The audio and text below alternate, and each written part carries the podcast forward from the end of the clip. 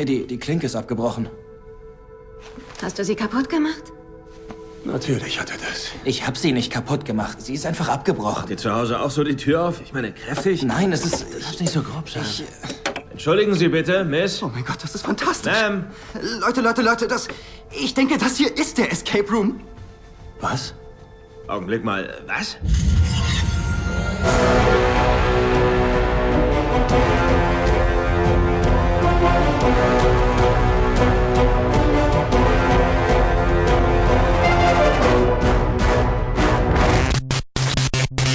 Herzlich willkommen. okay, Max, Max, mach du, mach du. Ne, jetzt mache ich nicht mehr. Herzlich willkommen zu Planet Film Geek an diesem Montagmorgen bei wunderschönen gefühlt 30 Grad, wenn ich rausschaue. Ja, wenn ihr das anhört, ist Sonntag, also. Und hoffentlich regnet es bei euch. Dann seid ihr jetzt doppelt neidisch. Ja. Moment, dann regnet es auch bei uns. Ja, ist richtig. Ah, ist blöd. Also weiß ich nicht. Nee, lohnt sich nicht. Ja. äh, Johannes, wie war deine Filmwoche? was? Worüber redest du? Jesus Christ. Das ist, das ist jetzt der dritte Aufnahmeversuch, den wir Das gerade ist- starten für dieses Kack-Review. Weil der Johannes einfach den Laptop nicht korrekt einstellt. wait, wait, das ist dein Beim Laptop, der die ersten ganze Zeit Mal ist es Probleme macht. abgebrochen, beim zweiten Mal hat der Johannes auf dem integrierten Mikro aufgenommen. Und langsam habe ich keinen Bock mehr. schön, wie du mich verantwortlich machst für alles, was du gerade verbockt hast. Das macht man so. Ja. Nur so kann ich nachts ruhig schlafen. Ja, gerade im, im, im zweiten Aufnahmeversuch habe ich den Witz gebracht, was ihr gerade alles an Podcast Gold verpasst habt. Verschissener Scheiß. Und jetzt habt ihr schon doppelt Podcast Gold verpasst, dadurch, dass wir jetzt das dritte Mal aufnehmen müssen und alles davor für die Tonne war. Mann, die zweite Folge war fast noch witziger. oder? Ja, die war doch ein witziger Kacke. Jetzt, jetzt, jetzt, jetzt, jetzt haben wir den vollen Druck, dass wir jetzt lustig sein müssen und. Wir Nee, ich, die ich, ganzen bin, ich Witze bin jetzt auch mittlerweile nehmen, schon so richtig ausgelaugt. ja, wir, wir Ich nehmen überhaupt- Küche auf und. äh, Okay, jetzt- Es ist, ja, wie auch immer. Wir reden über Escape Room, haha, vom gleichen Regisseur von Last Key und sie haben diesmal keinen Schlüssel. Genau, Adam Robiter, der Insidious The Last Key Genau. gemacht hat.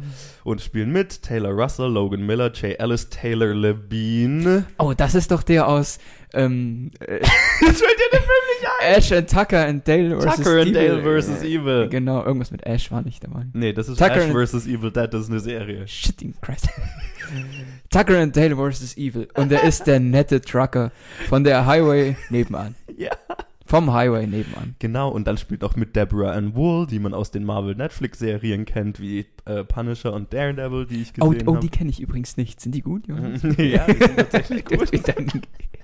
Äh, es tut uns leid, aber äh, wir müssen jetzt, also wir haben das halt jetzt alles schon dreimal gesagt. Ähm, ich, jetzt wollen wir es auch nicht mehr sagen. Nee, Escape Room ist ein neuer Horrorfilm, äh, der nächste Woche rauskommt und äh, der, der Titel hält, was er verspricht. Das ist genau der Film. Wir haben eine Gruppe an äh, Leuten, also klassisches Horrorfilm-Setup, wir haben eine Gruppe an Leuten, die alle eine merkwürdige Einladung zu dem geilsten Escape Room der Welt quasi bekommen. Ähm, und als sie dann alle da in diesem Escape Room sind, stellen sie fest, dass der nicht designt ist, dass sie da lebend wieder rauskommen. Insofern muss ich sagen, die Einladung hatte recht und hat Wort gehalten. Es ist der krasseste Escape Room. Äh, ja. Nur diese Definitiv. kleingedruckte Zeile unten, die haben sie übersehen. Äh. Probably you will die. Ja, genau. Wir übernehmen keine Haftung.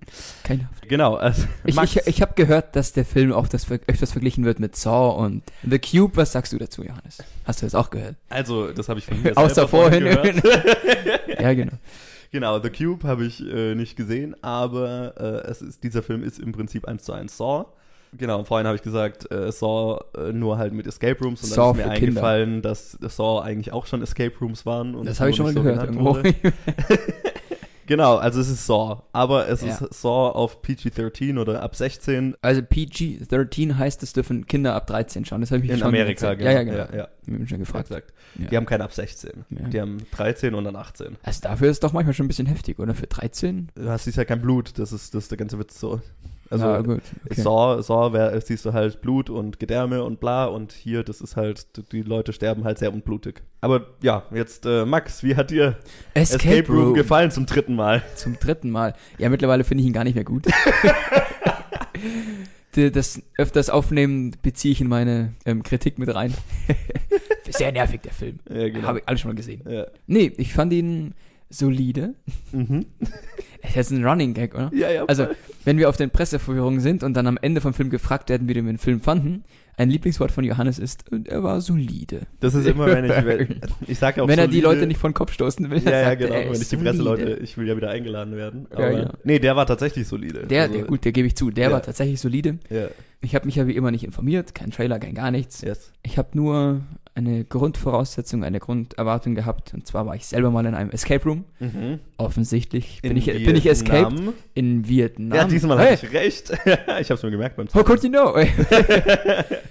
in Vietnam. Ja. Und Mit jetzt- wem denn? Ja, mit dem Philipp und mit dem Colin. Ja. Und wenn ihr euch jetzt wundert, warum Colin schon länger nicht mehr im Podcast zu hören war, möglicherweise ist er im Escape Room geblieben. So- Der Witz ist lustig, wenn er organisch entsteht. Der war immer noch lustig. Ja. Ja, der war immer noch lustig. Okay. Na gut.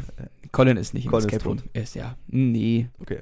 Colin ist leider nicht im Escape Room geblieben. Es war nämlich ein ganz stinknormaler Escape Room. Und aus meiner Erfahrung heraus Ja. hatte ich eine Grunderwartung an diesen Film. Ja. Und ja, ist nett. ist solide. Hat solche Rätselräume, aber tatsächlich finde ich die Rätsel zu wenig ausgebaut und der Film ist zu wenig rätsellastig, oder? Mhm.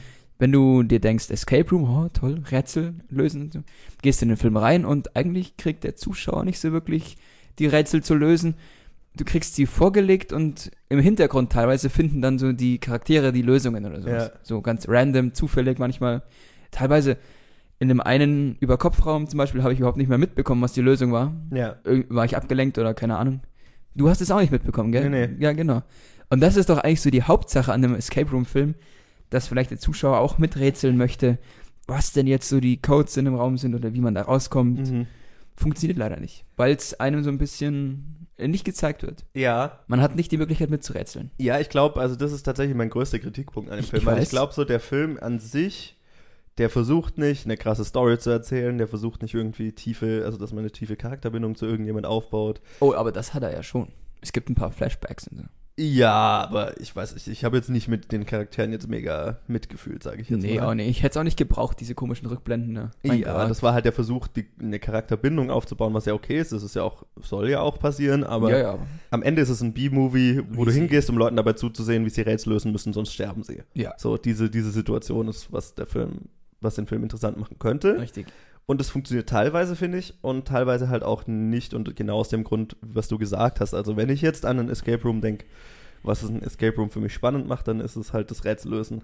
Und ich glaube, der Film hat sich so ein bisschen zu übernommen, hatte ich so das Gefühl, weil einige der Räume halt so abgefahren und so, also ja, so over the top waren, sage ich jetzt fast Ja. mal. Ne? hey.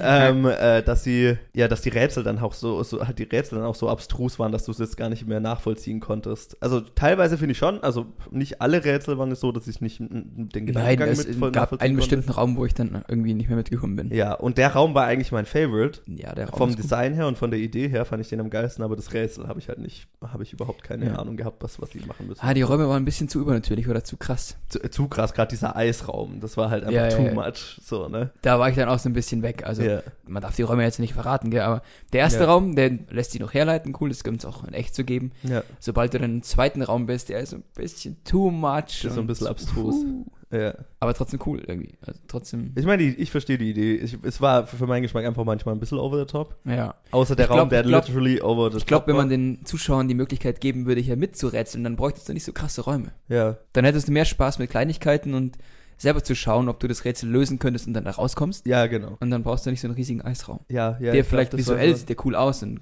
hat coole Möglichkeiten, Hm, sich da geschichtlich zu entfalten, aber ja. vom Rätsel war es jetzt nicht so das High-End-Ding. Nee, in dem Moment, wo ich mir drüber nachdenke, wie zur Hölle ist es realistisch, dass dieser Raum überhaupt existiert, ich glaube, dann ist es einfach too much.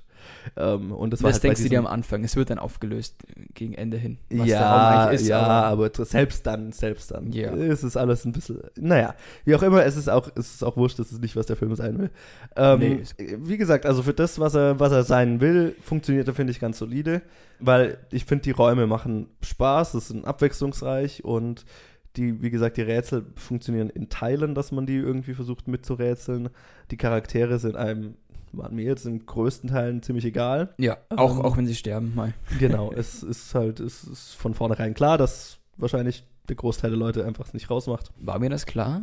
Ich bin mir nicht so sicher. Okay, also ich meine, ich habe mir halt gedacht, ja gut, ich schaue einen Saw-ähnlichen Horrorfilm, da geht es darum, dass die Leute sterben. Ja, ja, ja. Punkt. Okay, na gut. Ja, und ich meine, die Charaktere sind halt auch teilweise so, so ein bisschen die, die typischen Horror-Klischees. Manche mehr, manche weniger. Die smarte, der Smarte. Ja, der, der Nerd, der Computerspiel und. Escape Room Nerd. Ähm, Dann der, der sich als der Größte fühlt. ja, genau, das der, der Macho.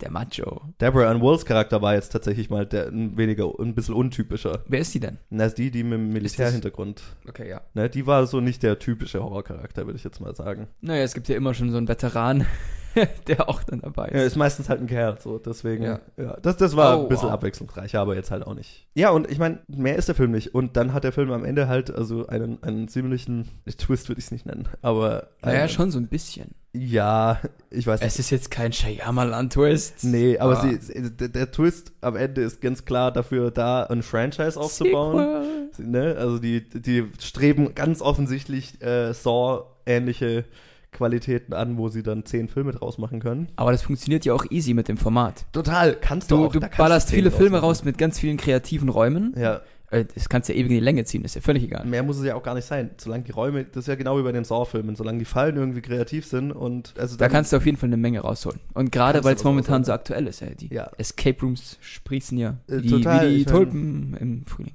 ja, genau. es ist, es ist sehr poetisch. Ähm, Ja. Es ist genau am Zahn der Zeit, sage ich jetzt mal. Das ist auch der einzige Grund, warum dieser Film existiert, ist nur, weil irgendein Produzent gesehen hat, hey, Escape Rooms sind ein Ding, Let's do a slasher movie. mach mal einen Film draus. Und das ist der Film und das ist nicht mehr, es ist jetzt aber auch nicht weniger, es ist halt, also ich, es ist so Teenie-Horror für zwischendurch. Ich finde, es ist keiner, den man im Kino gesehen haben muss. Nee. Dafür hat er jetzt, finde ich, nicht zu viel zu bieten. Aber wenn ich jetzt den auf Netflix gesehen hätte, an einem, am Samstagnachmittag, was ich ja immer sage, dann würde ich das jetzt auch nicht bereuen. Und ich glaube, wenn ich den jetzt mit ein paar Freunden gesehen hätte oder so, ne, dann, oder weißt du, wie ich meine? Also so, Ja, ja, ich, klar. so einen Horrorfilm mit Freunden anschauen, dann ist es, glaube ich, ganz lustig. Und dann kannst du dich auch über die Charaktere lustig machen und sagen, hey, das ist die Lösung und bla. Daraus kannst du ein Trinkspiel machen, wenn die Rätsel besser sind. Der am Ja, Ende, genau. der das Rätsel nicht gelöst hat, der muss trinken. Ja, genau. Oder man, man macht Wetten darauf, welche Charaktere der Reihe nach sterben. Ja, ach ja, klar, das können wir bei jedem Horrorfilm machen. Also, Eben, ich finde ja. das Format gut. Ja. Ich glaube, dass die nächsten Filme auch interessant sein werden. Ich, ich würde den weiteren anschauen, ja. Allerdings nicht so krasse Räume und vielleicht mehr auf die Rätsel bezogen, die Total. man dann auch lösen kann. Ja, voll. Dass man die Möglichkeit hat, mitzurätseln. Ja, 100 Prozent. Im ersten Raum hatte man das teilweise schon ein bisschen. Im ersten Raum hatte man das, im, in diesem Upside-Down-Raum hatte ich das Gefühl, ich habe das, habe aber nicht kapiert, was dann die Lösung war. Nee, da war ich auch weg. Ist ja auch egal, nicht verraten. Kombination, was auch immer. Aber, In einem Eisraum, klar, hat sich mir dann auch so ergeben. ja, aber der war halt so weird und, und over the Der top. war weird. Halt, Ich sag ganz äh, ehrlich, warum, also, die Lösung war ziemlich dämlich, oder? Also, das hat mich genervt. Ja, der, der Raum, wie gesagt, der, der war mein größtes Problem im ganzen Film. So. Ja, also, schaut, ihr müsst ihn nicht im Kino anschauen, aber es ist jetzt auch nicht, also, wenn man auf sowas Es ist auch kein Fehler. ist auch Man kann Fehler. schlimmere Sachen im Kino anschauen. Ist okay. Ja, ist ist okay. ein solider Film. Ist ein solider Film. Um zum Fazit vom Anfang zurückzukommen, was ich auch den Presseleuten gesagt habe. Ja, genau. Ja, du darfst dir hier nicht was anderes erzählen. Nein, natürlich, ich gebe mir Mühe. Sonst wirst du als Lügner. Nein, den, den Presseleuten versuche ich es, wenn der Film ganz kacke ist, so, naja, wobei ich habe den auch schon gesagt, wenn der Film ganz kacke war. Ja, der, der Film war solide Kacke. Bei, äh, wo war das? Possession of Hannah Grace oder was? Ja. Da musstest du nur lächeln und sie wusste schon. ja, genau. Da, das ist, da ist jeder rausgegangen. Ja, ja. da sind alle kopfschüttelnd rausgegangen. Yo, Jo. Ähm, ich glaube, das war's, oder? ja, Ich das glaub, wir war's. Dein, dein Laptop ist noch am Laufen? Ah. oh mein Gott. das ist ein viertes Mal nehme ich es nicht auf. Nee, nee, dann müsst ihr euch den Film selber anschauen. Ja, genau. Dann, dann nee, aber schreiben es wir hat, was. hat aufgenommen. Hat Lass aufgenommen. uns Siri vorlesen oder so. Alles gut. Ja. Hat aufgenommen. Okay. Der Film war solide. ja, genau. ich hätte gerne mehr mitgerätselt. ja, genau, das war der Hauptgrund, der mich gestört hat. Dann, dann. würde ich mal sagen, wir machen weiter mit dem nächsten Review. Ey, Das ist doch meine Überleitung. Haben wir Entschuldigung, das, haben okay, wir mach doch du, mach ausgemacht. du, mach du. genau. Und weiter geht's mit. Weißt du, was das Traurige ist? Denselben Witz bringst du im The Hate You Give Review. Ja, Das natürlich. Heißt, du machst in diesem Review-Blog den Witz zweimal. Ja, das ist doch der Running Gag, den ich gerade etabliere. Sagt ihr Running Gag was? Das muss man Ein- jedes ein, Mal machen. Ist das ein, ein, ein Witz über Läufer? Oder? Tschüss. Hallihallo, ich bin's Johannes, alleine hier mit einem weiteren kleinen Review, dieses Mal zum Film Boy Erased. Der ist unter der Regie von Joel Edgerton, ein Schauspieler, also eigentlich ein Typ, der eigentlich als Schauspieler vor allem äh, bekannt ist und in letzter Zeit sich so ein bisschen als Regisseur, oder was heißt in letzter Zeit, also in den, ja eigentlich 2015 hat er sein Regiedebüt gegeben ähm, mit The Gift, ein, ein Thriller slash Horrorfilm, den ich ziemlich geil fand. Und er, äh, also er führt bei diesem Film Regie und er spielt äh, eine Nebenrolle, würde ich jetzt mal sagen, keine der Hauptrollen. Und äh, der Film erzählt die Geschichte, ähm, basierend auf einer wahren Geschichte, wusste ich nicht, bis äh, es am Ende vom Film äh, gesagt wird, ähm, basierend auf einer wahren Geschichte von dem Sohn eines äh, Baptistenpredigers oder Pfarrers, wie auch immer man es nennen will, in den USA, der, als er bemerkt, dass er schwul ist, von seinen Eltern bei einem Gay Conversion Camp angemeldet wird, also einem äh, wie sagt man auf Deutsch, also ja, ein, ein Camp, in dem versucht wird, Schwule in Anführungszeichen zu heilen. Riesige Anführungszeichen. Ja, darum geht's. Äh, der Sohn ist gespielt von Lucas Hedges und die Eltern sind gespielt von Nicole Kidman und Russell Crowe. Die beiden übrigens fantastisch. Also äh, ich, ich mag Russell Crowe in seiner neuen Phase seiner Karriere gerade, wo er die ganze Zeit irgendwelche äh, stark übergewichtigen äh, Nebencharaktere spielt oder wie zum Beispiel in The Nice Guys auch einen der Hauptcharaktere. Ich, ich mag den neuen Russell Crowe. Ich äh, habe sehr viel Spaß mit seinen aktuellen Rollen. Und Nicole Kidman ähm, nach Destroyer dieses Jahr, oder beziehungsweise Destroyer kommt ja erst noch raus. Ja, hier auch äh, eine fantastische Rolle. Also Nicole Kidman hat auch ein verdammt gutes La äh, verdammt gutes Jahr. Und Lucas Hedges, ja, über den haben wir jetzt schon öfters mal geredet. An seiner Stelle, das klingt ein bisschen gemein, aber an seiner Stelle würde ich meinen Agenten dazu verdonnern, mir mal abwechslungsreichere Rollen zu beschaffen. Und das meine ich nicht im Sinne, also er macht er ist fantastisch in jedem einzelnen Film, den ich bisher gesehen habe. Aber so langsam fangen, finde ich, an, die Rollen ineinander zu blenden, weil er doch immer ein, ja, einen äh, Teenager mit äh, Problemen spielt. Also sei das in Ben is Back, der vor kurzem rauskam, äh, Manchester by the Sea, in Lady Bird ist er kurz drin, da hat er ein bisschen eine andere Rolle, aber naja, ich, ich würde ihn gerne mal in was anderem sehen. Er ist fantastisch in dem, was er tut. Äh, und er ist auch fantastisch hier in diesem Film. Der Film ist, wie ja die die die The Thematik, glaube ich, vermuten lässt, etwas heavier anzuschauen. Es ist ein Drama, wie es im Buche steht. Wir, wir erleben halt den Versuch mit, diesen Jungen ähm, von seiner Homosexualität zu befreien und in, ja, in einen, in einen ganz großen Anführungszeichen normalen Menschen zu machen. Und entsprechend abstoßend ist dieser Film, aber jetzt nicht der Film, sondern halt die, die ganze, dieses, dieses, dieses ganze, dieses ganze Gay Conversion Therapy Camp hat, also, ja, ich, ich wusste, dass, dass es wahrscheinlich, also, dass es abstoßend sein wird, aber ich hatte also richtig starke Reaktionen darauf, weil es mich so abgestoßen hat. Was vielleicht auch daran liegt, dass ich gerade auf Netflix auch noch die Serie The Keepers geschaut habe, wo es auch, da ging es jetzt äh, nicht um eine Baptistenkirche, sondern um die katholische Kirche und Missbrauchsfälle und Vertuschungen und bla. Und ähm, hatte ich es eh schon mit ähm, ja, I don't know, Religion in ihren negativsten Zügen zu tun und das hat dem Ganzen nur noch die Krone aufgesetzt. Joel Edgerton spielt übrigens den Leiter dieses Gay Conversion äh, Camps und ist auch sehr gut in der Rolle, ist richtig widerlich. Ja, ich, keine Ahnung, ich äh, komme aus einer Gegend aus einem Kaff, das sehr pietistisch religiös ist und ich hatte so richtig Flashbacks zu Leuten, mit denen ich es zu tun hatte teilweise. Jetzt nicht, weil ich in irgendeinem Camp gewesen wäre oder so, aber einfach weil, also keine Ahnung, es ist so diese, so es gibt so eine bestimmte Art von, also so eine diese so religiöse Scheinheiligkeit und so dieses Leute, die aus einer religiösen Überzeugung glauben, die absolute Wahrheit zu vertreten und so, also ich weiß nicht, ja, ist eine bestimmte Art Mensch und Joel Edgerton verkörpert das fantastisch. Fantastisch widerlich. Wie gesagt, Russell Crowe und Nicole Kidman sind super, Lucas Hedges ist super, die Story ist eigentlich geil. Ich fand den Film etwas verwirrend erzählt, weil er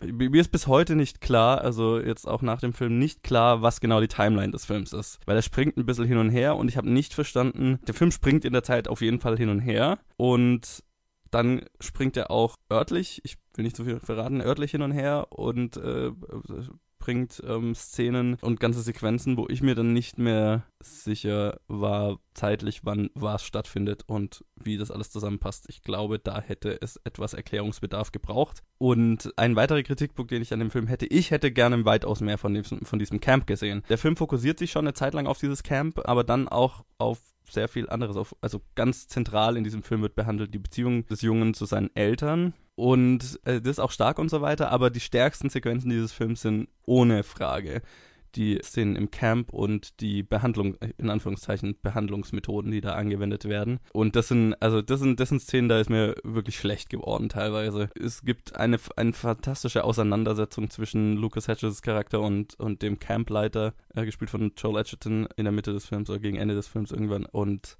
boah, das da hatte ich richtig Gänsehaut. Also einfach, weil es so widerlich war. Und ja, da hätte ich mir, hätte ich mir gerne mehr davon gewünscht, dass weil ich glaube, dann wäre der Impact noch größer gewesen, einfach dieser Gedanke, dass es sowas heutzutage noch gibt und dass der Film endet auch mit so einer Title Card in, in 33 Staaten in den USA ist das noch völlig legal und auch an äh, völlig legal das an Minderjährigen zu praktizieren und alles mögliche. Also die, dieser ganze Impact, den hätte ich mir noch gerne ein bisschen stärker gewünscht, aber er ist auch so schon da. Also es ist äh, der Film ist ziemlich mächtig. Keine Ahnung, ich hätte mir noch eine stärkere Fokussierung gewünscht und vor allem eine klarere Erzählweise. Aber ich finde, der Film lohnt sich auf jeden Fall zu sehen für die Performances. Nicole Kidman ist fantastisch, Russell Crowe in dem bisschen, was er im Film ist, ist, ist großartig und Lucas Hedges ist also gewohnt gut. Die Thematik ist schwer und dramatisch und allein, keine Ahnung, allein dafür lohnt es sich, diesen Film zu sehen. Also schaut euch den an und sagt mir, wie ihr die Erzählweise fandet, weil ich konnte mir nicht so wirklich erklären, warum sie so verwirrend sein musste. ist, ist mir bis, bis jetzt nicht klar. Ja, so viel äh, zu Boy Erased. Ich will das Ganze ganz kurz halten, weil ich muss in ein paar, äh, also in, in fünf Stunden wieder aufstehen und einen Flieger erreichen. Deswegen mache ich jetzt noch weiter. Ich habe noch ein weiteres Review aufzunehmen. Also Boy Erased, äh, klare Empfehlung von mir. Schaut euch den an. Lasst mich wissen, wie, wie ihr ihn fandet. Ich sage erstmal Tschüss und wir hören uns dann später irgendwann im Review-Blog nochmal, glaube ich. Je nachdem, Luke schneidet diese Woche die Episode, je nachdem, wie der strukturiert. Wie, wie strukturiert? Gut halt. Hallo Luke. Hallo. Bis später. Tschüss.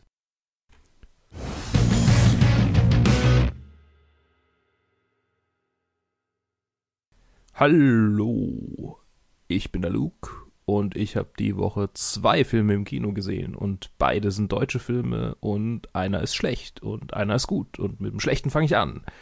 Wie gut ist deine Beziehung? Ist ein Film, der am 28. Februar rauskommen wird, ein Film von Ralf Westhoff, der sowohl das Drehbuch geschrieben hat als auch die Regie geführt.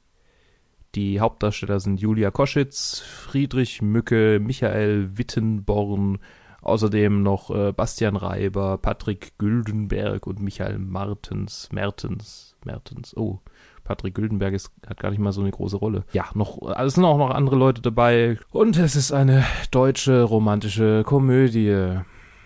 Und im Prinzip könnte ich die Review an diesem Punkt auch einfach abbrechen, weil es ist eine deutsche romantische Komödie es ist ein, ein Film, der so meiner Ansicht nach nicht ins Kino gehört. Das ist ein Fernsehfilm. Und passend dazu wurde der Film auch produziert, co-produziert von ARD, Degeto, dem Bayerischen Rundfunk und den ganzen anderen Verdächtigen, die man dann im Kopf hat. Also nee, nur die beiden. Und natürlich die äh, Produktionsfirma von Ralf Westhoff selbst. Der war also Produzent, Autor und Regisseur kann man natürlich, also ist ja völlig legitim, kann man ja machen. Und ähm, der Film dabei rausgekommen ist, äh, dreht sich um ein Pärchen, dessen Beziehung eigentlich ganz glücklich verläuft. Er ist irgendwie äh, Software-Designer in einem, also das Büro von denen kann ich gar nicht beschreiben, wie klischeehaft das ist. So, ach ja, ein Berliner Startup, so sieht das aus. Das ist irgendwo so in so einem Altbau und die haben ganz viele Holzmöbel, so alte Holzmöbel, ja. Und alle arbeiten auf zwei MacBooks gleichzeitig, ja, weil Software-Designer arbeiten die ganze Zeit am MacBook, ja. Das ist das beste, das beste Betriebssystem, um Software zu designen für, ja, wahrscheinlich für Apple halt, ne. Aber irgendwie, das hat mich, das hat mich schon genervt und dann waren alle irgendwie am Arbeitsplatz äh, von ihm alles so eigentlich normale Typen und dann manchmal hatten sie so Klischee-Nerd-Ausbrecher, die aber überhaupt nicht zu dem gepasst haben, wie die eigentlich waren oder wie die gespielt haben. Das hat mich total genervt. Und der weibliche Konterpart gespielt von Julia, achso ja genau, der männliche Hauptdarsteller Friedrich Mücke halt, ne, den habe ich vorher noch nie irgendwas in irgendwas gesehen und der ist mir auch irgendwie jetzt ein bisschen negativ aufgefallen. Ähm, äh, die weibliche Hauptdarstellerin Julia Koschitz, die hat wahrscheinlich als so ziemlich einzige im ganzen Film ähm, annehmbar gut gespielt. Die arbeitet irgendwo in so einer Non-Profit, Öko-Sozialistenorganisation, was auch immer, und engagiert sich halt für die Umwelt und so, weil sie manchmal sagt, dass man keine Coffee-to-go-Becher verwenden soll. Deshalb ist sie ja wohl und sie kauft Bio. Ist alles so, so, so, alles, alles ist konstruiert in diesem Film, alles. Also der Plot ist konstruiert, weil der Kumpel oder Kollege, Kumpel slash Kollege von äh, Steve, dem männlichen, der männlichen Hauptrolle, der wird von seiner Freundin verlassen für einen Yoga-Lehrer, gespielt von Michael Wittenborn. Äh, sehr creepy übrigens, Michael Wittenborn in diesem Film. Genau, und äh, der, der Kollege will dann, dass Steve zu diesem Yoga-Lehrer hingeht und rausfindet, dass das für so ein Typ ist, äh, so für ein Typ ist, weil der ist halt alt. Und der Kumpel, der verlassen wurde, der, ja, macht sich jetzt irgendwie Gedanken, weil er halt, äh, weil er halt wissen will, was das für ein Typ ist. Schon mal irgendwie so konstruiert. Also geht Steve zu diesem Yogalehrer und äh, findet raus, dass er A, Ding äh, gibt, nicht, nicht äh, klassisches Yoga, sondern Tantra-Stunden gibt, also in denen es um äh, Sex geht und so. Das heißt, die Frau ist äh, von sich aus alleine in einen Tantra-Kurs gegangen, ohne ihren Partner. Tja, ich meine, was, was willst du erwarten, ne? Und äh, Steve äh, bekommt plötzlich Zweifel, weil er, weil er Parallelen zu seiner eigenen Beziehung zieht und denkt, okay, vielleicht sieht er irgendwas nicht. Und dann konstruiert sich da irgendwie so ein Gebilde an Plot raus, äh, dass er irgendwie diesen, diesen Yoga-Lehrer dafür bezahlt, dass der dann seine, seine Freundin anspricht, äh, um rauszufinden, ob die ihm treu ist. Also so ein ich habe dann zu meinem, ich habe es mit, mit einem Kumpel in der Sneak Preview gesehen, den Film, und ich habe dann zu ihm gesagt, im Prinzip ist das wie eine Schloss Einstein-Episode, aber halt gestreckt auf 90 Minuten. Der, der ist ja nicht mehr 90 Minuten, der ist ja 110 Minuten, fast zwei Stunden und so fühlt er sich ja auch an. Er, mehrfach hat mein Kumpel gesagt, wie lange dauert der denn noch? Und ich glaube, der war auch kurz davor rauszugehen und ich habe ihn mir nur zu Ende angesehen, weil ich dachte, vielleicht kommt ja noch irgendwas Gutes. Aber im Gegenteil, gegen Ende hin wurde der Film immer schlechter und schlechter und die letzten 20 Minuten hätte man einfach weglassen können. Ähm, also er, er weiß auch nicht, wann er, wann er aufhören soll und ach, es, es war einfach rundum anstrengend, einfach nur anstrengend ich kann es gut verstehen, dass viele Leute das deutsche Kino und deutsche äh, Filme, Spielfilme hassen, weil manchmal halt sowas bei rauskommt, was überhaupt nicht ins Kino gehört, sondern halt auf ARD, da wo es produziert wurde, auf ARD und BR laufen soll. Und warum man das jetzt ins Kino pushen muss, äh, das ist ja, das ist ja, das ist ja nicht mal, nicht mal einer von den Klischee-Leuten dabei, äh, so Schweighöfer oder Schweiger oder wie die ganzen Penner heißen, die dann wenigstens noch ihre Anhängerschaft da ins Kino locken, dadurch, dass ihre Hackfresse auf dem Poster ist. Sorry, die sehen ja bestimmt gut aus, aber die, diese Art des Filmemachens regt mich brutal auf, weil ich nicht finde, dass das in irgendeiner Form konstruktiv ist.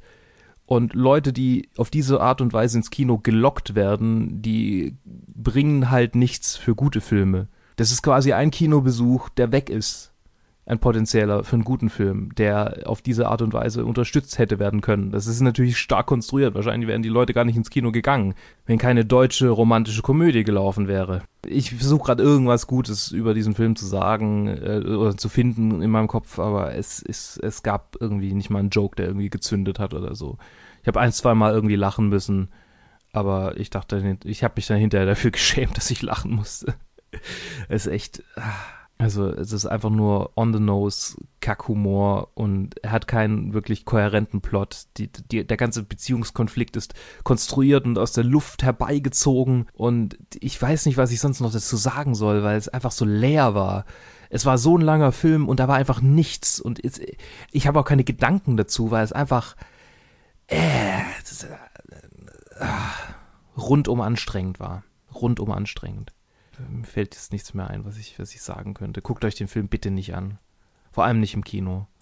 Wenn er irgendwann mal im Fernsehen läuft und, und, und, und eure Eltern sehen und sich den an, dann, äh, dann wisst ihr, was das für ein Film ist. Und wisst, dass ihr vielleicht nicht unbedingt euch mit dazusetzen solltet. Das ist eine sehr ähm, spezifische Situation, die ich da jetzt gerade beschrieben habe. Oder, oder euer, äh, eure Freundin oder euer Freund sagt, hey, willst du ins Kino gehen? Ich habe da gehört, dass da ein ganz guter Film kommen soll. Nein, der nicht. So, das war's von mir. Ähm, viel Spaß mit der nächsten Review. Und da bin ich auch schon wieder. Ich bin's wieder, der Johannes, alleine mit einem Review zu Weiß. Oder auf Deutsch Weiß, der zweite Mann. Mir ist gerade aufgefallen, dass ich bei Boy Erased gar nicht gesagt habe, dass der Film auf Deutsch der verlorene Sohn heißt. Hä? Nachgereicht. also, Weiß. Ja, ich komme gerade aus dem Kino, habe jetzt gerade auf die Schnelle versucht, meine Gedanken zu ordnen. Eigentlich sollte die Lee noch dabei sein. Die hat es eigentlich, die hat es leider kurzfristig nicht geschafft. Und wow, es gab selten einen Film, wo ich mir mehr gewünscht hätte, da jetzt noch jemanden zu haben mit einer zweiten Meinung und wo man sich so ein bisschen drüber unterhalten kann, weil das ist eine Menge Film in dem Film. Vielleicht kurz, äh, Weiß ist unter der Regie von Adam McKay, der eher für so äh, Comedies, äh, Komödien wie Anchorman bekannt ist, aber halt auch vor ein paar Jahren The Big Short gemacht hat. Ein Film, den ich fucking großartig fand und es spielen in dem Fall mit Christian Bale, Amy Adams, Steve Carell, Sam Rockwell und viele, viele mehr, echt viele bekannte Leute dabei.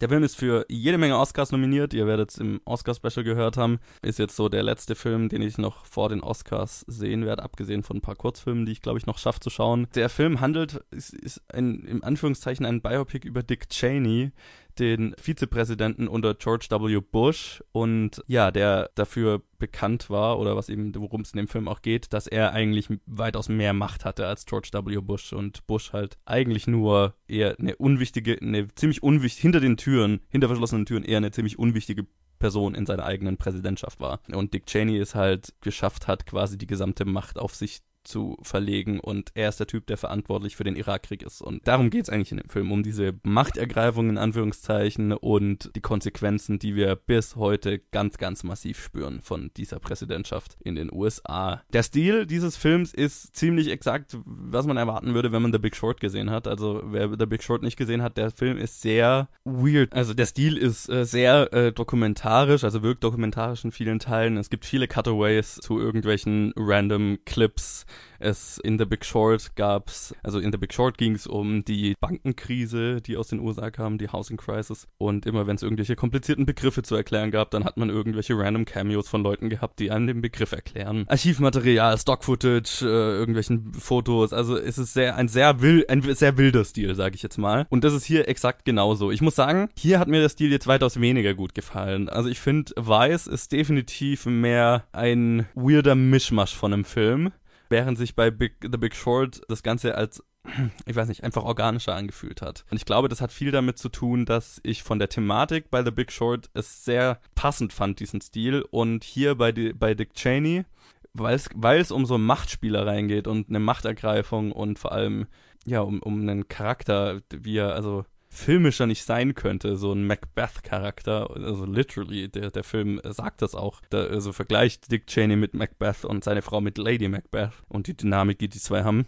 hätte ich mir fast mehr gewünscht, dass es ein richtiger Spielfilm ist, damit das Ganze noch dramatisierter werden kann. Ich verstehe den, den Ansatz, den äh, Adam McKay hier hat und der funktioniert auch in vielen Teilen. Also mir hat der Film ziemlich gut gefallen. Aber alles in allem hätte ich, glaube ich, mehr aus dem Film mitgenommen, wenn es ein richtiger Film gewesen wäre in, mit dem ich emotional mehr involviert wäre. Ne? Also wo ich irgendwie, wo ich das dramatisierter gesehen hätte. Also, weil der Film ist mehr, der Film ist sehr Komödien. Also das ist mehr eine Satire. Nee, Satire ist völlig falsch. Es ist mehr, es ist, es, es hat einen komödiantischen Ansatz und, und vor allem einen sehr, sehr, sehr fucking zynischen Ansatz. Weil der Film sagt dir im Prinzip, yo, also hier ist ein Mann, der eines wollte, nämlich Macht und äh, sich selber zu bereichern und hat eine Gruppe an Leuten gefunden, die das mitgemacht haben und unterstützt haben und hat im Prinzip das amerikanische System, das sehr, sehr broken war schon, dazu genutzt, um es so richtig auseinanderzunehmen zu, seinen, zu seinem eigenen Vorteil. Und die ganze Shitshow, die wir heutzutage politisch haben, kommt von, kommt daher der, diese, die, diese, diese Präsidentschaft, diese, dieser Zeitraum legt die Grundlage für, für das unfassbar kaputte amerikanische politische System, das wir heute, heute vor uns sehen. Das ist, was der Film sagen will und auch sehr deutlich macht. Und er nimmt dafür einen sehr zynischen Ansatz. Und das funktioniert in vielen Teilen, finde ich, ziemlich gut. Also ich habe viel gelacht in dem Film, ich musste viel schmunzeln, aber gleichzeitig finde ich auch, also während bei The Big Short, wie gesagt, der Stil sehr organisch äh, sich angefühlt hat und sehr passend, hatte ich bei dem, bei Weiß oft das Gefühl, dass der Film sich geiler findet, als er eigentlich ist. Weil keine Ahnung, ich glaube, das liegt vor allem daran, dass eben The Big, bei The Big Short hat mich so reingezogen, war so geil, so organisch gemacht, dass es, dass ich quasi so mit offenem Mund da saß und alles einfach in mich reingesogen habe. Und bei Weiß hatte ich schon das Gefühl, in vielen Stellen habe ich gemerkt, okay, hier will der Film jetzt eine, eine krasse Message senden oder eine, eine klare Aussage machen oder, oder einen, einen klugen Schnitt machen, aber es wirkt einfach ein bisschen mehr gewollt als gekonnt. Also es gibt äh, einen Schnitt, den, den ich da sehr exemplarisch für finde. Das ist, wo quasi die USA in, de, in, in, im Irak einmarschieren und dann George Bush, äh, gespielt von Sam, Sam Rockwell übrigens, großartig, in der Fernsehansprache hält, wo er das rechtfertigt während und dann äh, die Kamera ist, wir sind mit ihm im Weißen Haus und die Kamera äh, pannt runter unter den Schreibtisch, wo er ganz, ganz, wo Bush halt ganz, ganz nervös mit dem Fuß hin und her wippt, weil er halt wie so eine Marionette halt gerade ganz nervös ist, dass er da jetzt äh, vor der Kamera irgendwas rechtfertigen muss, von dem er eigentlich keine Ahnung hat. Und dann schneidet, kommt ein Schnitt und wir sind in einem Haus im Irak, wo eine Familie zitternd unterm Tisch hockt weil außenrum die Bomben fliegen und die Kamera schwenkt runter auf das zitternde Bein des Mannes, äh, der unter dem Tisch hockt. Und das ist so, während ich verstehe, was hier gemeint ist, war es halt so offensichtlich und so mit dem Holzhammer, dass es, dass es fast schon wieder eine Satire in sich selbst war. Also das, also das, das hat sich nach sehr, also das hat sich mehr nach Filmhochschulfilm dann angefühlt, wie so ein Filmhochschüler, der glaubt, er wäre jetzt ganz geil, weil er eine Parallele zwischen Bush und äh, einer, einer vom Bombenhagel im Irak betroffenen Familie zieht. Und ich glaube, dass da gäbe es weitaus viele, äh, weitaus mehr Wege, das subtiler zu machen und dieselbe Message rüberzubringen, die ja, die ja richtig und wichtig und gut ist. Aber wenn der Film eins nicht ist, dann ist es subtil. Auch was der Film wie in The Big Short wieder hat, ist, dass wir in dem Fall nur einen Charakter haben, der uns über den gesamten Film eigentlich die Geschichte erzählt. Also wir haben einen Erzählercharakter und das ist sehr weird, weil wir, weil der erstmal eigentlich nichts mit dem Film zu tun hat, scheinbar. Wir schneiden immer wieder zu ihm hin. Jetzt weiß ich den Schauspieler gerade nicht mehr, aber es ist der Typ aus Game Night und aus Black Mirror, der Star Trek-Episode, da der, der den, den bösen Captain spielt. Der Typ heißt Jesse Plemons super gespielt von ihm. Es ist sehr weird und äh, wirkt über den Großteil des Films einfach wie so ein Fremdkörper. Und dann am Ende erfährt man, was, was es damit auf sich hat. Und auch das ist wieder eine Message, die sehr holzhammerig ist und sehr, ich will nicht verraten, auf was es rausläuft. Also es ist, es ist, wie, wie vorher schon gesagt, ein weiteres Beispiel für, wo, glaube ich, wo Adam McKay und die Macher des Films äh, sich gedacht haben, dass es eine intelligentere Analogie ist, als es wahrscheinlich ist.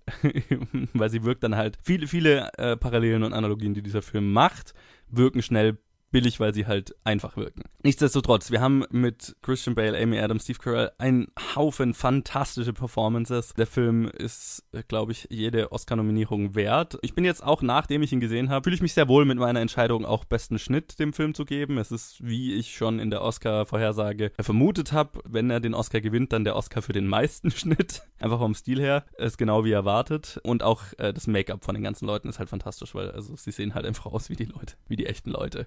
Ansonsten fühlt sich der Film, finde ich, definitiv lang an. Also wie ich vor am Anfang gesagt habe, es ist einfach sehr viel Film in diesem Film. Und das ist ein, Pro ein, ein Problem, würde ich sagen, weil ich, ich, ich habe definitiv die Nervosität gespürt, so irgendwann, also erst zwei Stunden zwölf. Das, das spürt man auch. Für mich hatte sich fast ange also ich hatte dann hinterher so das Gefühl, der wäre zweieinhalb Stunden lang gewesen oder so. Und es liegt vor allem halt daran, dass dieser Stil halt sehr, keine Ahnung, der ermüdet über die Zeit. Und die Message, die der Film hat, oder die Kernaussage des Films ist, Schau dir an, wie korrupt und gebrochen das amerikanische politische System ist und wie ein machthungriger Alleingänger das quasi ausnutzen konnte.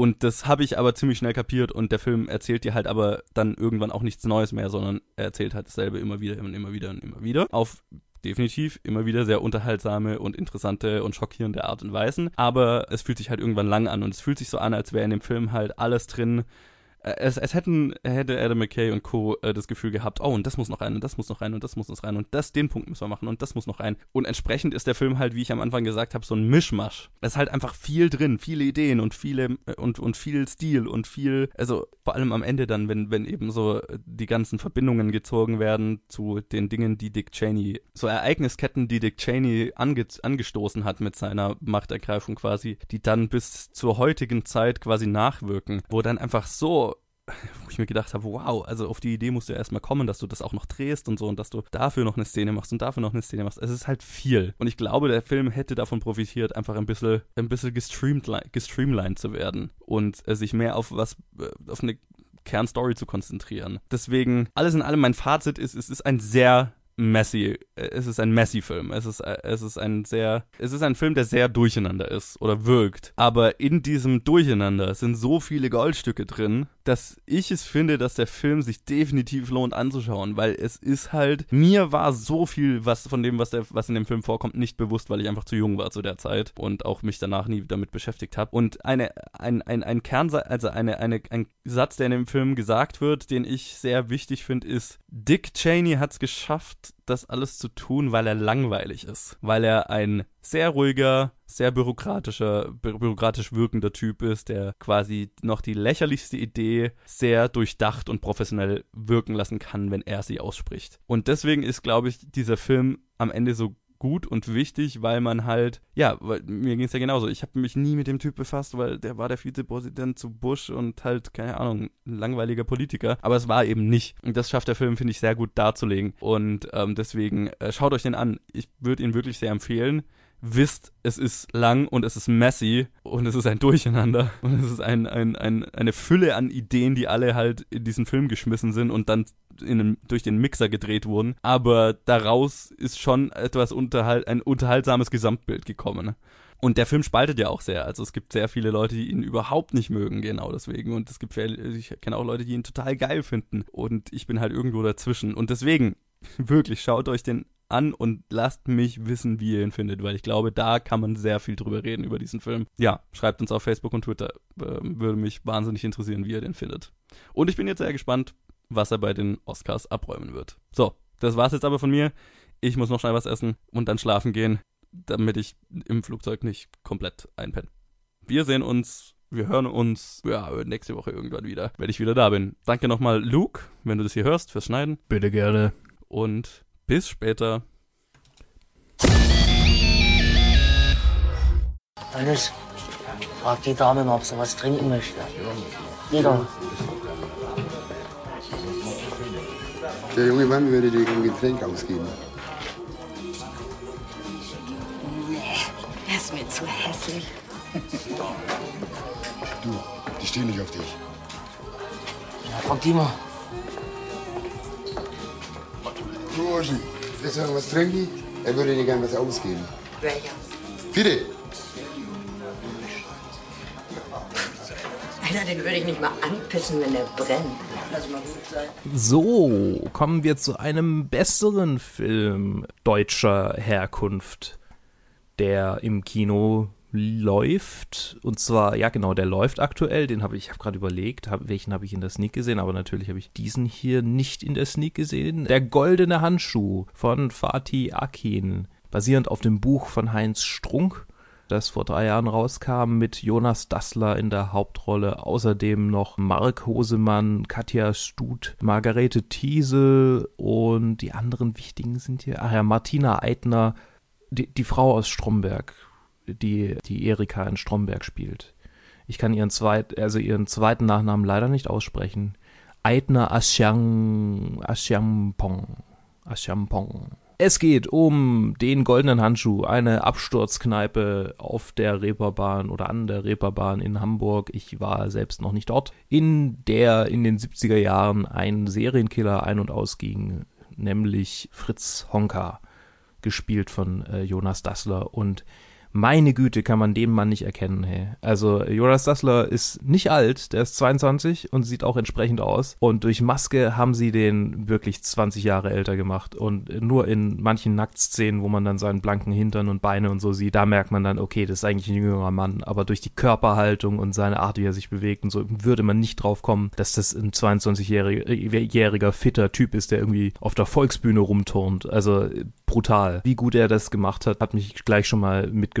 Und dazu noch der große Körpereinsatz, mit dem einfach alle irgendwie mitgespielt haben, die mehr vorkommen. Gerade zwei der Frauen, also Margarete Thiesel und Martina Eitner Aschampong, die von Fritz Honka in jeweils sehr anfangs erstmal ähm, schon sklavische Beziehungen irgendwie geführt werden durch ihren Alkoholismus und dann irgendwie ausgezogen und vergewaltigt werden und so und das halt wirklich quasi komplett gezeigt wird. Also bis auf Penetration wird quasi fast alles gezeigt und man sieht ständig seinen Penis und, und äh, die Frauen nackt und äh, beide sind auch ziemlich äh, körperlich äh, umfangreich, also sind halt beide dick und entsprechend entsprechende Charaktere spielen sie halt auch. Und ich merke gerade, dass ich schon auf so eine Tangente raus bin, obwohl ich eigentlich noch gar nicht viel zum Plot gesagt habe. Also der goldene Handschuh, äh, wie schon erwähnt, eine Absturzkneipe, in der sich alles Mögliche an Absatz der Gesellschaft tummelt, Alkoholiker, abgehalfterte Prostituierte von der Reeperbahn und das halt auch noch in den 70er Jahren, in denen eh Kriminalität an, an, auf dem Hochstand war, in dem es in den USA, in denen es in den USA unzählige Serienkiller gab und so hatte halt auch Deutschland den einen oder anderen. Und einer davon war Fritz Honka, ein sächsischstämmiger Invalide mehr oder, also nicht wirklich Invalide, er war nicht im Krieg, aber durch einen Unfall ist er stark entstellt worden oder hat er eine Hasenscharte gehabt? Also irgendwie, er ist auf jeden Fall brutal entstellt und hängt halt mit diesen ganzen anderen komischen Figuren häufig in der Kneipe rum, die 24 Stunden, sieben Tage die Woche, alle Tage im Jahr äh, offen hat. Und wenn wir schon von der, wenn ich schon von der Kneipe rede, muss ich auch erwähnen, was für einen Aufwand betrieben wurde, um die Kneipe und das Zimmer von Honka und überhaupt dieses Hamburger der 70er, äh, das Hamburg der 70er Jahre nachzubauen. Das ist großartig, was die Szenenbildner da, da, da geleistet haben. Also die haben die komplette Kneipe nachgebaut. Die haben mit dem Enkel des Gründers oder des, des ursprünglichen Besitzers des goldenen Handschuhs, haben sie zusammengearbeitet, um das so, so realistisch wie möglich nachzubauen. Das Zimmer von Honka. Im Abspann vom Film sieht man Bilder aus dem Zimmer von Honka und sie haben das wirklich originalgetreu nachgebaut. Sogar die Puppen, die creepy Puppen und die ganzen Pornoheft-Ausschneid, äh, Ausschneid äh, die, die Pornoheft-Seiten, die er ausgeschnitten und an die Wand geklebt hat. Das sieht alles wirklich, also als ob die das Original einfach nachgebaut hätten, das Zimmer. Großartig. Und auch die Alkoholiker, die getrunken werden, sehen alle so original aus, als kämen sie aus den 70ern, diese kleinen Flaschen, die es natürlich auch heute noch gibt, aber halt die, also die ganzen Astra und Kaiserpilz und wie sie heißen. Oder überall der Korn, der, der runtergestürzt wird wie noch was. Und jetzt beim Alkohol muss man auch noch erwähnen, dass der Film wahnsinnig ekelhaft, wahnsinnig explizit ist und dass der definitiv kein Mainstream-Film ist und dass er sein 18er-Rating auf jeden Fall verdient hat. Dieser Film ist so widerlich und er gefällt gefällt mir aufgrund dessen noch viel mehr. Er fängt damit an, dass äh, Honka eine Frauenleiche auszieht und zerlegt, also mit, mit der Säge. Und er zeigt dabei wirklich alles. Also nicht, nicht alles. Er zeigt nicht das Sägen. So weit sind sie nicht gegangen. Aber für einen deutschen Film so weit zu gehen, dass es mich wirklich an, an Splatter, äh, nicht Splatter, aber so Gore-Filme erinnert, äh, so, so, so teilweise schon fast, äh, ja, in den, in den Vergewaltigungssequenzen, also ja, so, ja, wird es echt auch heavy. Also da muss man auch schlucken, wenn man das sieht. Und ich finde es rundum toll, dass es, dass es mal ein deutscher Film sich traut, so viel zu zeigen und so brutal zu werden. Und äh, ich sehe das halt sonst nur eigentlich in, in anderen, in Filmen anderer äh, Herkunftsländer. Und insofern hat er mich positiv überrascht, was das angeht, zumindest mal. Und auch positiv überrascht in, in anderen, in, in in anderer Hinsicht, nämlich dass das Buch, das ich als Hörbuch mir angehört habe, nachdem es rauskam, wirklich fast, also bis auf einen, zwei, bis auf zwei Handlungsstränge, die auch nicht so wirklich wichtig sind, die mit Honka nichts zu tun haben, äh, die haben sie weggelassen und auch so diese Vorgeschichte von Honka, die so äh, leicht angekratzt wird, die wird auch nicht wirklich erwähnt, obwohl sie, wie ich gelesen habe, dafür Szenen nachgebaut haben, was auch großartiger Aufwand dafür, dass dann praktisch nichts davon im Film irgendwie gelandet ist. Zeigt auch nur wieder, wie viel, wie viel Liebe da drin steckt. Aber ich bin wieder abgeschweift. Sie haben das Buch, also das, was sie übernommen haben, wirklich originalgetreu so aufgebaut, wie ich mir das auch vorgestellt habe. Also das ist wirklich eine Buchadaption, die sich gewaschen hat und die, die wirklich gelungen ist. Die ganzen Kritiker, die diesen Film jetzt verreißen, weil vielleicht habt ihr schon, habt ihr schon andere Kritiken dazu gesehen, vielleicht habt ihr was davon gehört, die sagen, oh, dieser Film ist ekelhaft, warum hat man diesen Film denn gemacht? Es gibt ja gar keinen Grund, warum man den Film gemacht hat. Ja, braucht es denn heutzutage einen Grund, damit ein Film gemacht wird? brauchst du einen Grund, damit äh, irgendwelche deutschen romantischen Komödien, die immer nur die gleiche verdammte Scheißaussage haben, gemacht werden?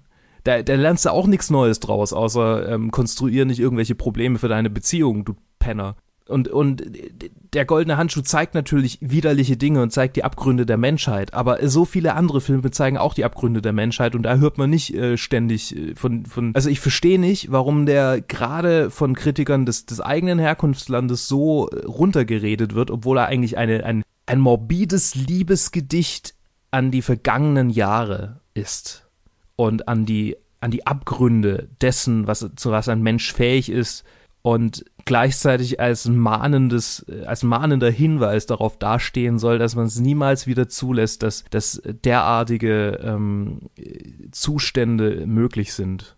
Natürlich sind solche Zustände möglich. Auch heute noch, auch in Deutschland.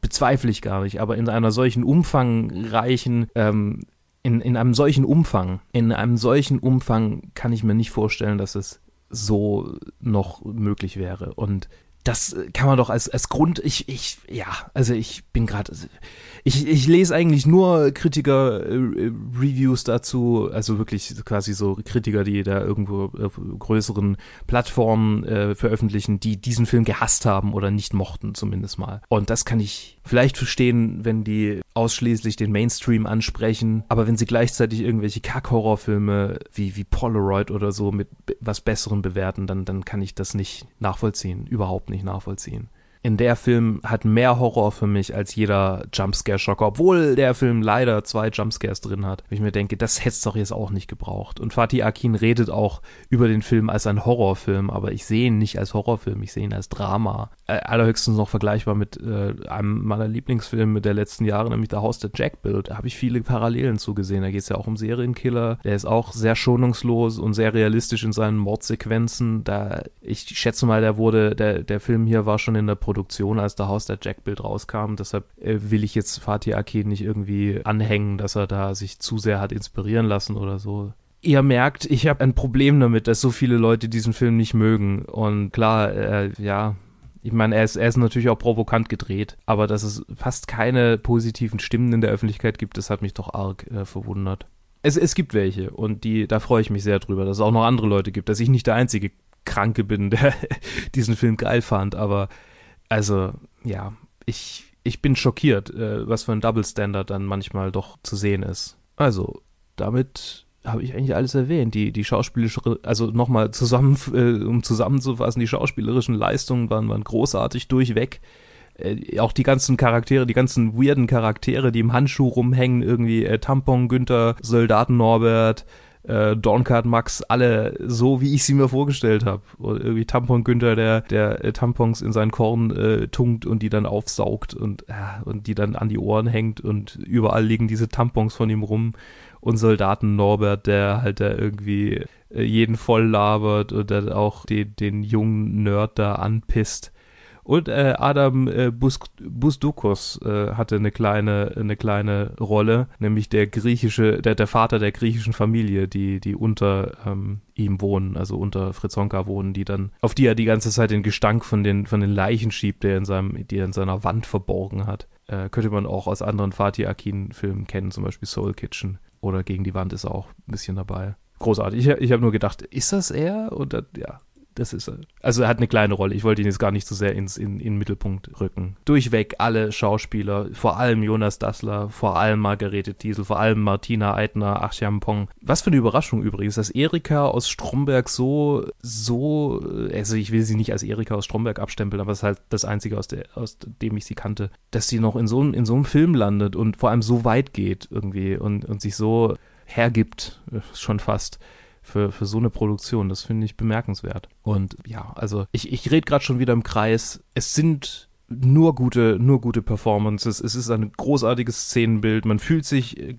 gut, ich habe es natürlich nicht selbst erlebt, aber man fühlt sich so, äh, wie wenn das Hamburg der 70er Jahre wieder erweckt äh, wäre. Zumindest höre ich das von Leuten, die zur damaligen Zeit gelebt haben, oder lese ich das von Leuten. Ich, ich, ich finde den Film großartig und ich glaube, ich sehe ihn mir auch nochmal an, solange er im Kino läuft. Und ich würde es euch auch raten, wenn ihr, wenn ihr einen starken Magen habt, wenn ihr mit sowas klarkommt, dass irgendwie auf dem Bildschirm eine Leiche zerlegt wird, dass äh, Frauen äh, misshandelt werden von einem wahnsinnigen äh, Soziopathen, dann kann ich den Film nur empfehlen. Aber damit muss man halt klarkommen.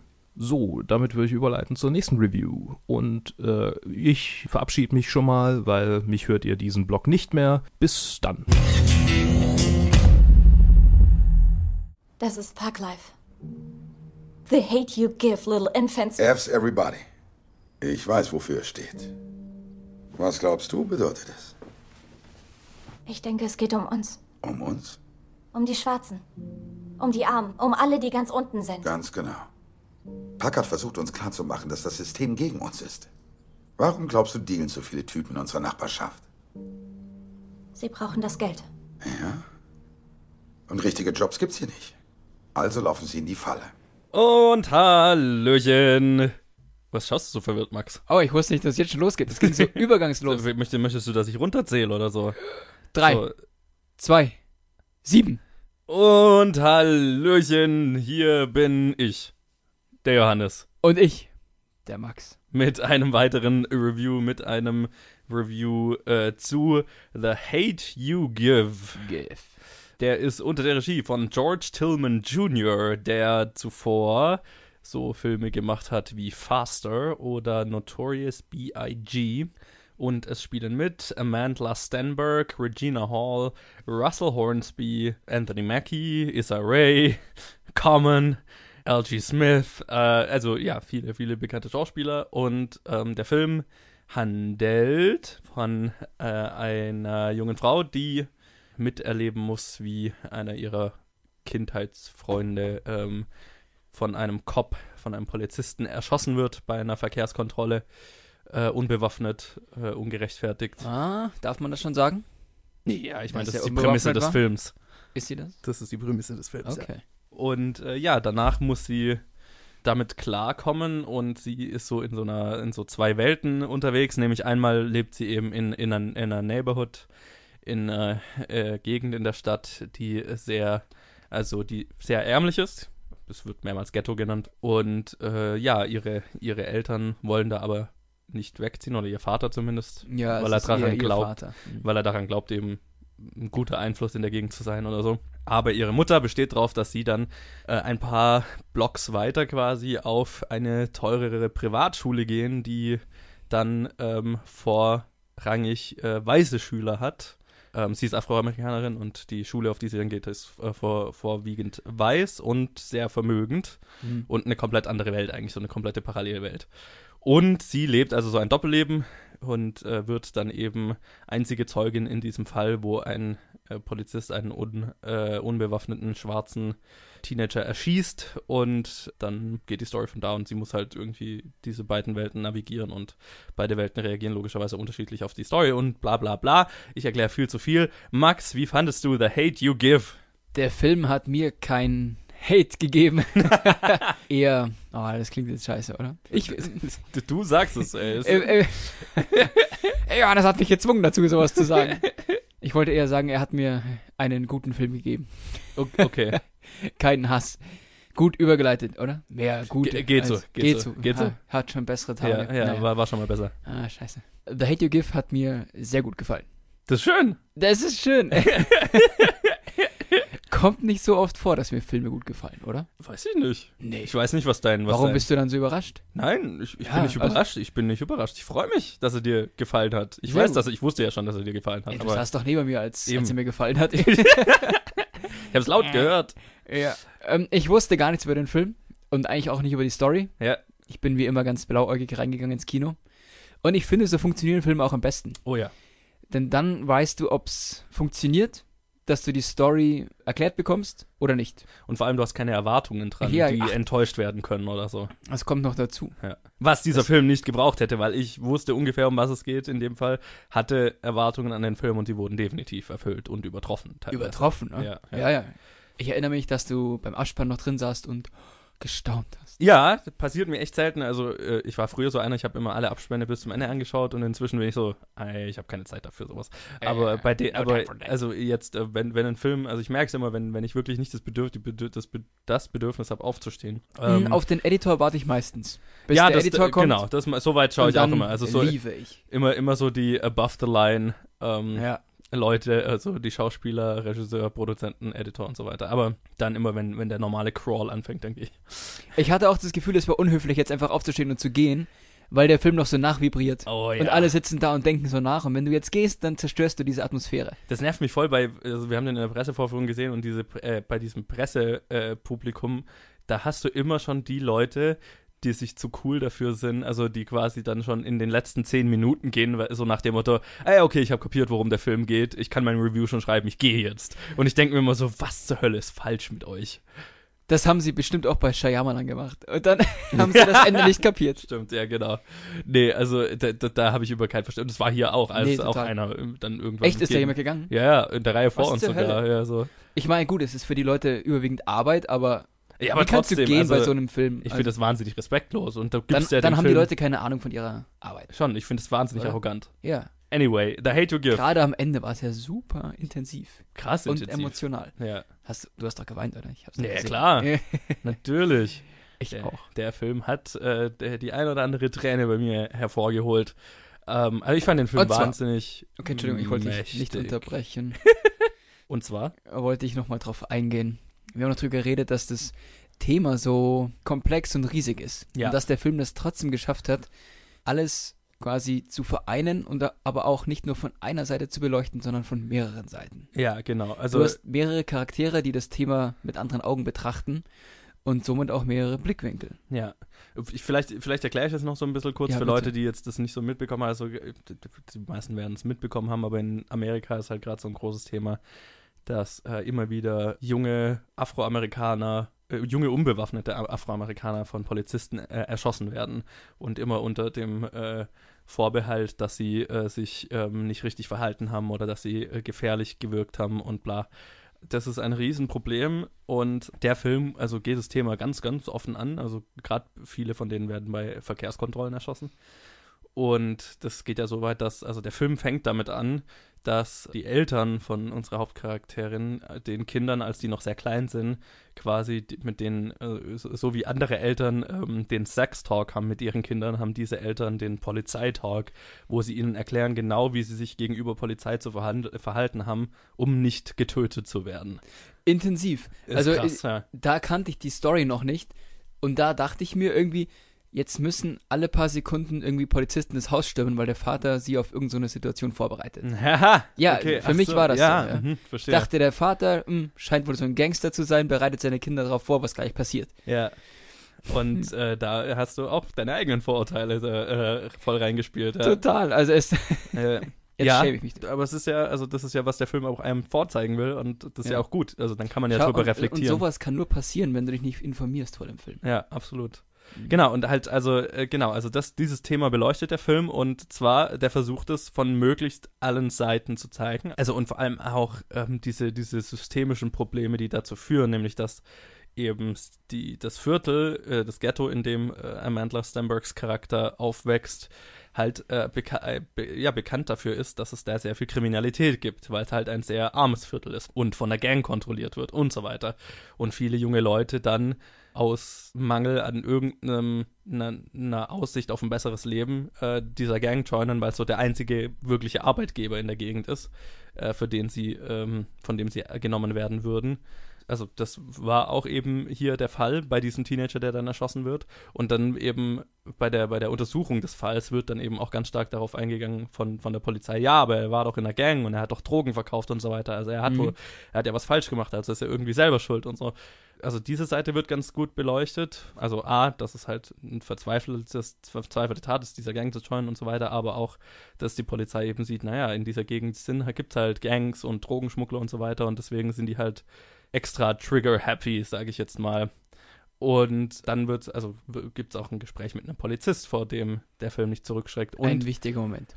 100 Prozent. Und was ich das krasseste fand, war, und ja, eins der, eins der krassesten Sachen war auch, dass dadurch, dass der Charakter, unser Hauptcharakter in so zwei Welten ist, wir quasi die Reaktion von beiden Welten dafür krie davon kriegen, also von dieser afroamerikanischen armen Bevölkerung, die wahnsinnig schockiert ist, aber das auch schon irgendwie kennt und halt demonstriert gegen die Ungerechtigkeit, die ihnen widerfährt. Aber auch dann eben diese eher sehr vermögende weiße Bevölkerung. Die das Thema dann auch so scheinheilig und mit ihren eigenen Mitteln aufgreifen. Genau, die dann alle so einen auf Black Lives Matter machen, Ja. aber halt nur, um, um nicht in die Schule zu müssen, ihren eigenen Ja, das kleinen ist so ein Punkt Protest. gewesen, aber Aber das ist ein Teil, genau. Also Ja, die, die, ja, ja. die so einen auf schwarz Aber- machen, aber halt nur um cool zu sein, aber nicht wissen, wie es ist, schwarz zu sein. Aber ein so. super schlauer Move, die Hauptdarstellerin sowohl in dem Ghetto aufwachsen zu lassen, wie auch in dieser Schule nur für Weiße. 100%. Dann kannst du nämlich beide äh, äh, Seiten oder was, was- heißt Seiten, aber beide Bereiche mal beleuchten. Ja, bei den Milieus. So. Milieus, ja. Und, und ihr Ding ist halt, sie hat einen Freund und der ist weiß und der ist eben Teil dieses Milieus und der hat natürlich keine Ahnung, was wirklich mit ihr abgeht und vor allem sie verheimlicht das natürlich. Also sie will eigentlich nicht, dass jemand weiß, dass sie in dem Ghetto wohnt und bla. Also sie hat so quasi zwei Gesichter, die sie zeigt und ähm, das kollidiert dann so ein bisschen. Und das fand ich auch total schön, die Geschichte mit dem Freund, dass wir in dem Fall einen haben, der ernsthaft versucht, Sie zu verstehen? sie zu verstehen und die Situation, die Gesamtsituation zu verstehen und zu Mhm. helfen, aber dann auch lernen muss, wie er helfen kann, ohne dass er jetzt so tut, als wäre er schwarz und auf die Straße geht und so, weil das Ja. nicht sein Platz ist, um das zu tun. Und, und der Film behandelt so viele Themen, die so leicht klischeehaft sein könnten oder sehr eine falsche Message senden könnten oder so, die also auf einem sehr schmalen Grad behandelt werden müssen und vor allem halt, weil sie gerade zur Zeit wahnsinnig politisch aktuell sind, extrem leicht schiefgehen können. Und ich finde, der Film schafft es tatsächlich bei jedem einzelnen Thema genau den richtigen schmalen Grad zu wandern. Weil der Film nicht beurteilt. Also er zeigt alle Seiten auf, aber, Ja. ich, aber er lenkt dich in keine spezielle Richtung, oder? Ich meine, er lenkt dich schon in die Richtung, dass der Cop, der den erschossen hat, auf der falschen Seite ist und äh, Ja, aber es gibt aber, Aber- auch Szenen, wo er als so das Opfer dargestellt wird. Auch ja. Hintenrum. Also nicht, nicht jetzt wirklich offensichtlich, sondern du bekommst immer so ein bisschen mit. Also so wie halt sein, die, die Verteidigung im, im Prozess. Ja, oder auch in den Nachrichten bekommst du so ein bisschen mit. Genau. Er, der arme Cop. Und die armen Cops ah, sind so gestresst, weil sie hinter jeder Ecke jemanden mit einer Waffe sehen und so weiter. Ja. Was ja auch thematisiert wird, dass ja, Richtig, also die gesagt- Cops sind deswegen so paranoid und nervös die ganze Zeit, weil in, da in Amerika jeder mit einer Waffe rumrennt. Tada! Da wärst du auch äh, nervös. Genau, also man lernt auch dieses Verständnis kennen, dass warum der, die Cops so nervös sind, was natürlich die Tat nicht rechtfertigt und äh, auch die Brutalität, mit der Polizisten in Amerika teilweise umgehen, äh, nicht rechtfertigt, aber ähm, es ist eine Perspektive, die, die gehört werden sollte, so, ne? Und der, der Film schafft es tatsächlich am Ende, und das möchte ich auch gar nicht spoilern, ähm, aber ich sage nur, am Ende schafft der Film es tatsächlich alle Akteure, weil das ist ein hochkomplexes Spannungsfeld, eine hochkomplexes Situation, die alle dieses, die alle diese ähm, zu diesem, zu diesen Symptomen führen. Ne? Lauter Akteure, lauter Milieus, die alle dazu beitragen, dass dieser Gewaltzirkel quasi, also Polizisten, die gewalttätig gegen diese Bevölkerung vorgehen, die Bevölkerung, die entsprechend perspektivlos ist und äh, sich zu Gewalt und Gangkriminalität hingezogen fühlt und so weiter, dass dieser Gewaltzirkel in einem einzigen Shot eigentlich, in einer einzigen Szene dargestellt wird, wo wirklich alle Akteure vertreten sind und so. Also der Film dröselt quasi die ganze Zeit diese, diese Abläufe auf, die zu diesen Ergebnissen führen, zu diesen schr schr schrecklichen. Und am Ende zeigte dir quasi alle aufgedröselten Fäden in einem Bild. Und das war wirklich für mich so ein, boah. Er, er führt sie zusammen am Ende. Genau, ja. Um sie dir letztendlich dann nochmal wirklich begreifbar Um es dir klar zu machen und wirklich zu erklären, ohne dass es sich so anfühlt, als würde er dir was vorpredigen, sondern so, da, es fühlt sich wirklich so an, als hätte der Film es tatsächlich geschafft, ein hochkomplexes Thema verständlich darzustellen. Vor allem, weil es auch nur so eine furchtbar emotionale Szene ist am Ende. Das ist krass, ja. Und ähm, vielleicht gehen wir noch auf den Titel ein, uh, The Hate You Give. Hat auch einen großen, was soll ich sagen, also hat auch so ein großes Thema im Film. Genau, also ich, mir war der Titel jetzt nicht bekannt oder der Satz, ähm, der Kennst stammt. du nicht? Thug Life? Ja, Thug Life, mir war der, mir war Thug Nee, Life. dieser, was, was da wirklich dahinter steckt, wusste ich auch nicht. Genau, das was, also mir war dieser Satz bekannt, Thug Life, bla, ähm, aber halt nicht, dass äh, Thug Life dafür steht, für The Hate You Give to Little Infants Fucks Everybody. Und ähm, darum geht es eben in dem Film, also um diesen Zirkel aus Gewalt und Hass, ähm, der dann qua in dem dann quasi schon kleine Kinder mit diesen Hassbildern und Feindbildern aufwachsen Mhm. und sich so dieser und wenn das halt niemand stoppt und dafür sorgt, dass Kinder nicht in so einem in so einem Milieu und in so einer in so einem Gewaltkreislauf aufwachsen, dass es, dass, dass es dann nie ein Ende haben wird, so, ne? Weil dann auf allen Seiten, die daran beteiligt sind, Kinder aufwachsen, die die anderen Seiten hassen und ähm, es als unvermeidbar sehen, dass quasi das Gewalt ein Teil vom Leben ist, sozusagen. Ich muss sagen, das ist wahnsinnig geschickt geschrieben von den Drehbuchautoren. Extrem. Weil sie ja. machen so eine Klammer auf mit diesem The Hate You Give. Ja. Und am Ende machen sie die Klammer zu, um dann in dieser letzten Szene alles nochmal zu zeigen. Ja. Super geil. Es ist, schon- es ist schon echt gut gemacht. Also wirklich Hut ab an die Drehbuchautoren und an den Regisseur, weil das ist echt so eine, also ich, das ist echt eine Meisterleistung. Das wirklich so gut zu konstruieren, äh, zu strukturieren, das Drehbuch, den Film und das so deutlich zu machen. Also ich, ich, ich bin wirklich, also ich bin wirklich so, so ein bisschen baff, wie, wie gut das gemacht ist. Also es gibt wenige Filme, wo ich am Ende noch drin sitze und mir denke, wow. Ja. Und wo du noch wirklich nach dem Abspann noch nachdenkst, das hier war einer. Ja. Eine Sache, die ich noch erwähnen wollen würde, wäre die Performance von Amanda Stenberg in der Hauptrolle, die ich extrem gut fand. Die war extrem gut, ja. Ja. Und ich, ich mochte sie auch schon in anderen Rollen. Also sie war Rue in den Hunger, in, im ersten Hunger Games Film und so. Weißt du, die, die Wus- Kleine, die, die, die Die, getötet die, ja, wird. die dann getötet wird. Ja, genau, da Äh, war sie noch kleiner. Nicht, aber wusste ich nicht, cool.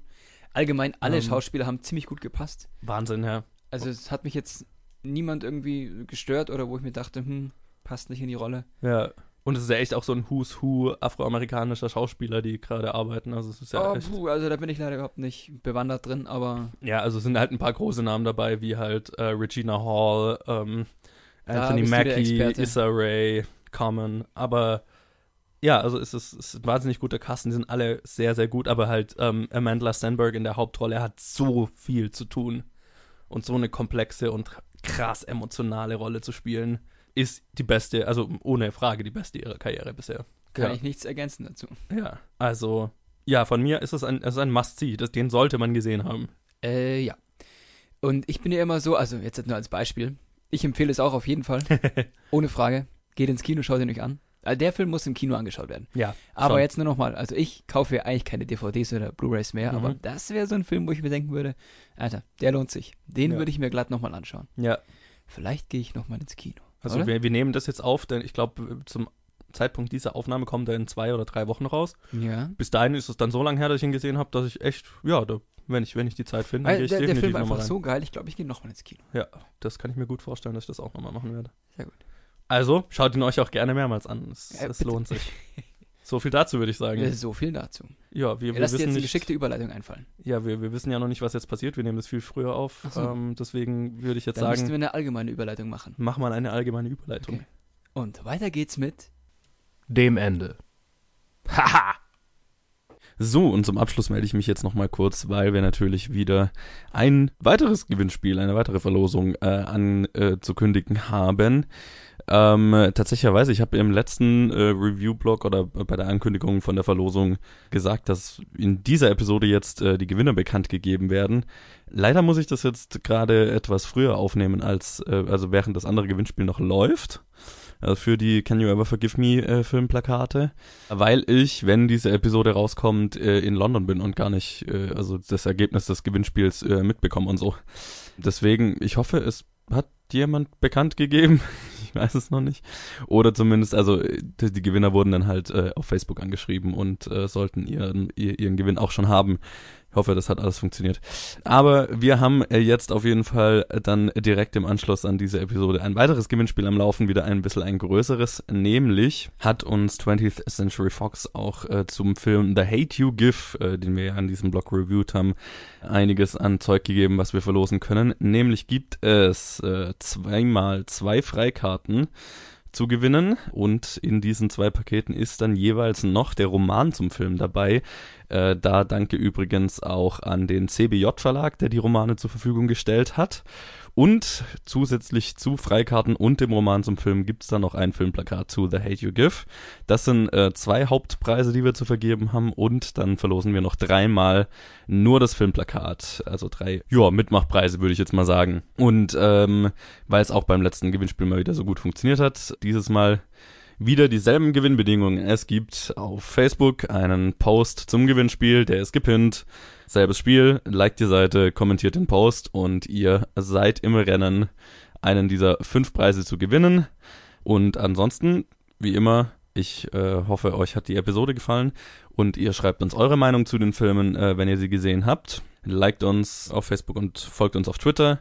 Äh, lasst uns da, wo ihr uns hört, eine Bewertung und ein Review da, wenn, was auch immer man da machen kann. Und dann hören wir uns in der nächsten Episode wieder. Bis dann.